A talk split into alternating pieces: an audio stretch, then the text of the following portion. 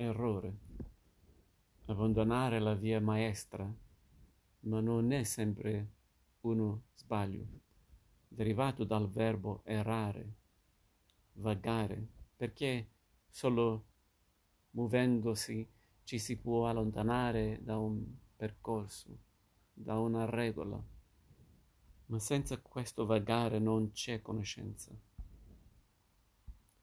Questa parola ci riguarda tutti, in ogni momento della nostra vita. Cerchiamo di limitare al minimo la sua presenza, soprattutto per contenere le conseguenze in un ambito accettabile, ma farla scomparire è praticamente impossibile. Prima o poi un errore capita di farlo. Molti modi per dirlo. Errore ci spalanca le porte a un paradiso di sinonimi, svista, abbaglio, malinteso, inesattezza, imprecisione, pecca, equivoco, qui pro quo. Ma è evidente che il fratello di questa parola è lo sbaglio, parente strettissimo, ma non proprio un gemello come vedremo, meglio dopo aver analizzato la sua origine la importanza del movimento. Nessun dubbio che questo sostantivo sia figlio del latino error oris, derivato dal verbo errare, vagare. Fondamentale è il concetto del movimento perché solo muovendosi ci si può allontanare da un percorso, da una regola, da una strada che si ritenere quella giusta. L'errore è quindi lo scostamento da una direzione che comporta una decisione ritenuta inopportuna, elemento che ne fa una delle situazioni meno oggettive presenti in natura. Torniamo al gemello. Per questo l'errore e lo sbaglio solo apparentemente sono sinonimi completamente sovrappone- sovrapponibili lo sbaglio sembra più un inchiampo, un imprevisto, parente dall'abbaglio che ci offusca la vista. L'errore sembra avere una vita più lunga, una deviazione comporta sempre il dubbio che possa rivelarsi una perdita di tempo o una scorciatoia, almeno fino a prova contraria. Conferme indirette Proverbi e modi di dire ci aiutano a capire questa differenza. Quando diciamo sbagliando si impara, sottolineiamo in modo implicito che ci siamo trovati di fronte ad una scelta che si è rivelata non corretta e che ci guarderemo bene dal ripetere. Si sbaglia per disattenzione, incuria, fretta, ignoranza, molto difficilmente per volontà ma possiamo dire altrettanto per l'errore.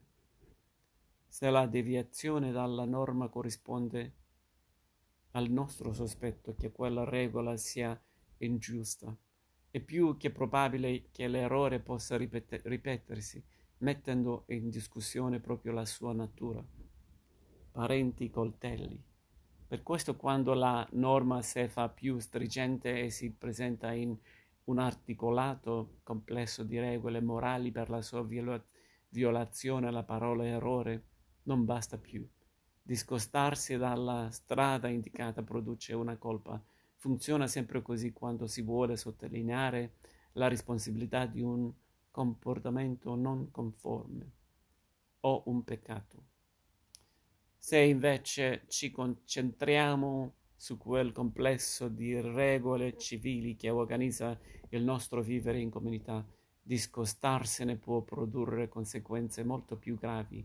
Si chiamano reati e se ne risponde di fronte alla giustizia. Se si è colpevoli cercheremo di minimizzare dicendo di aver fatto solo errori.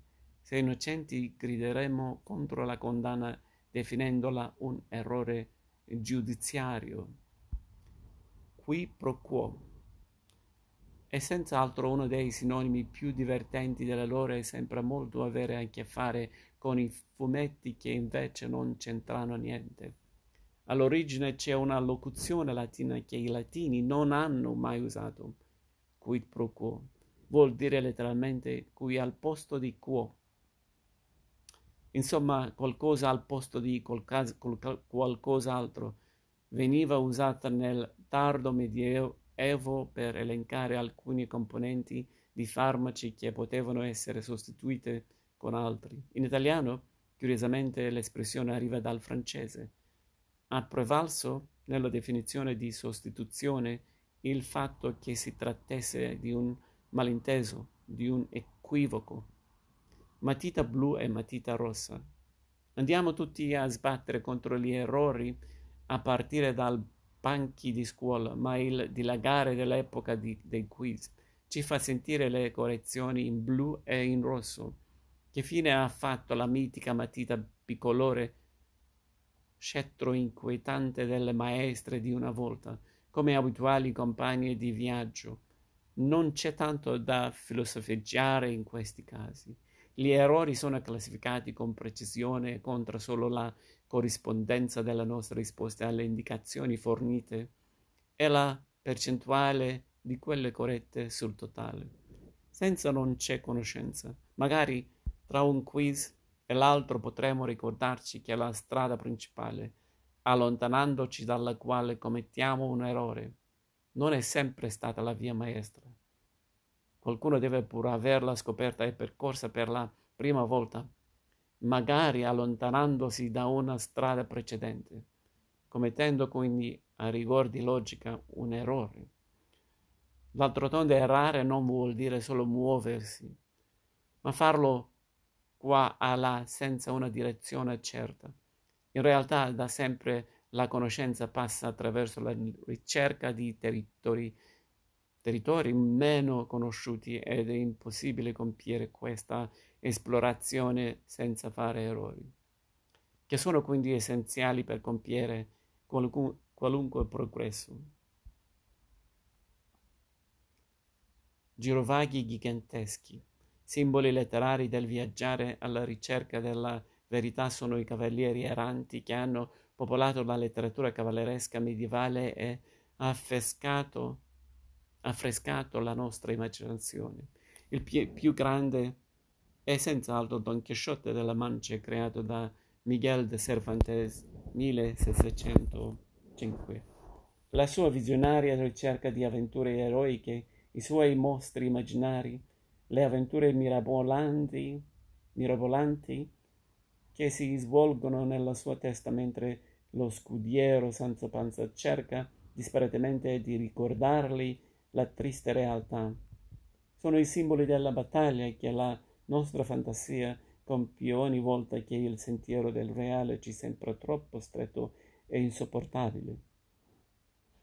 Per questo da secoli non possiamo fare al, a meno di questo cavaliere errante. Il, il suo romanzo è un, uno dei più venduti di tutti i tempi in tutto il mondo. Il contrario è pericoloso. Se i sinonimi di errore sono numerosi, anche le possibilità per affermare il contrario sono, non sono poche. Concentriamoci sulle più importanti. Correttezza, esattezza, merito, precisione. Insomma, il contrario dell'errore è sempre una virtù, tale da mettere il malcapitato autore dell'errore all'indice dei reprobi, capaci dei peggiori delitti. Il contrario di un errore è sempre un'ottima idea, perfino troppo, tanto da rendere tutta questa perfezione un pochino antipa- antipatica e forse pericolosa. Eppure siamo tutti fallibili, tanto da aver creato un numero molto ampio di errori tipici, dall'errore di battitura o di stampa. Quando troviamo un rifuso nella composizione di un testo, agli errori di gioventù che ci consentono di guardare con un po' di indulgenza ai guai dell'inesperienza, all'errore di prospettiva, frase che usiamo quando vogliamo indicare un punto di vista sbagliato, all'errore di rotta, quando la nave proprio non va dove dovrebbe andare. E i matematici hanno voluto inventare anche il margine di errore, un valore approssimativo entro e non oltre il quale può verificarsi un errore in una misurazione. Quasi perché qualcuno che si crede infallibile capita sempre di incontrarlo e non sono neanche papi, che almeno la loro infallibilità in materia di dottrina l'hanno stabilita con una dogma nel 1870, un paio di mesi prima della breccia di Porta Pia.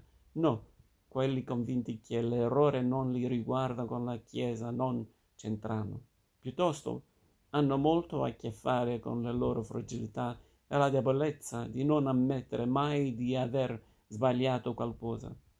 Per difendersi così moltiplicano per mille ogni errore che fanno e se non diventano pericolosi, restano ridicoli. Ma se, il, ma se li incontrate, non diteglielo, e inutile sarebbe un errore.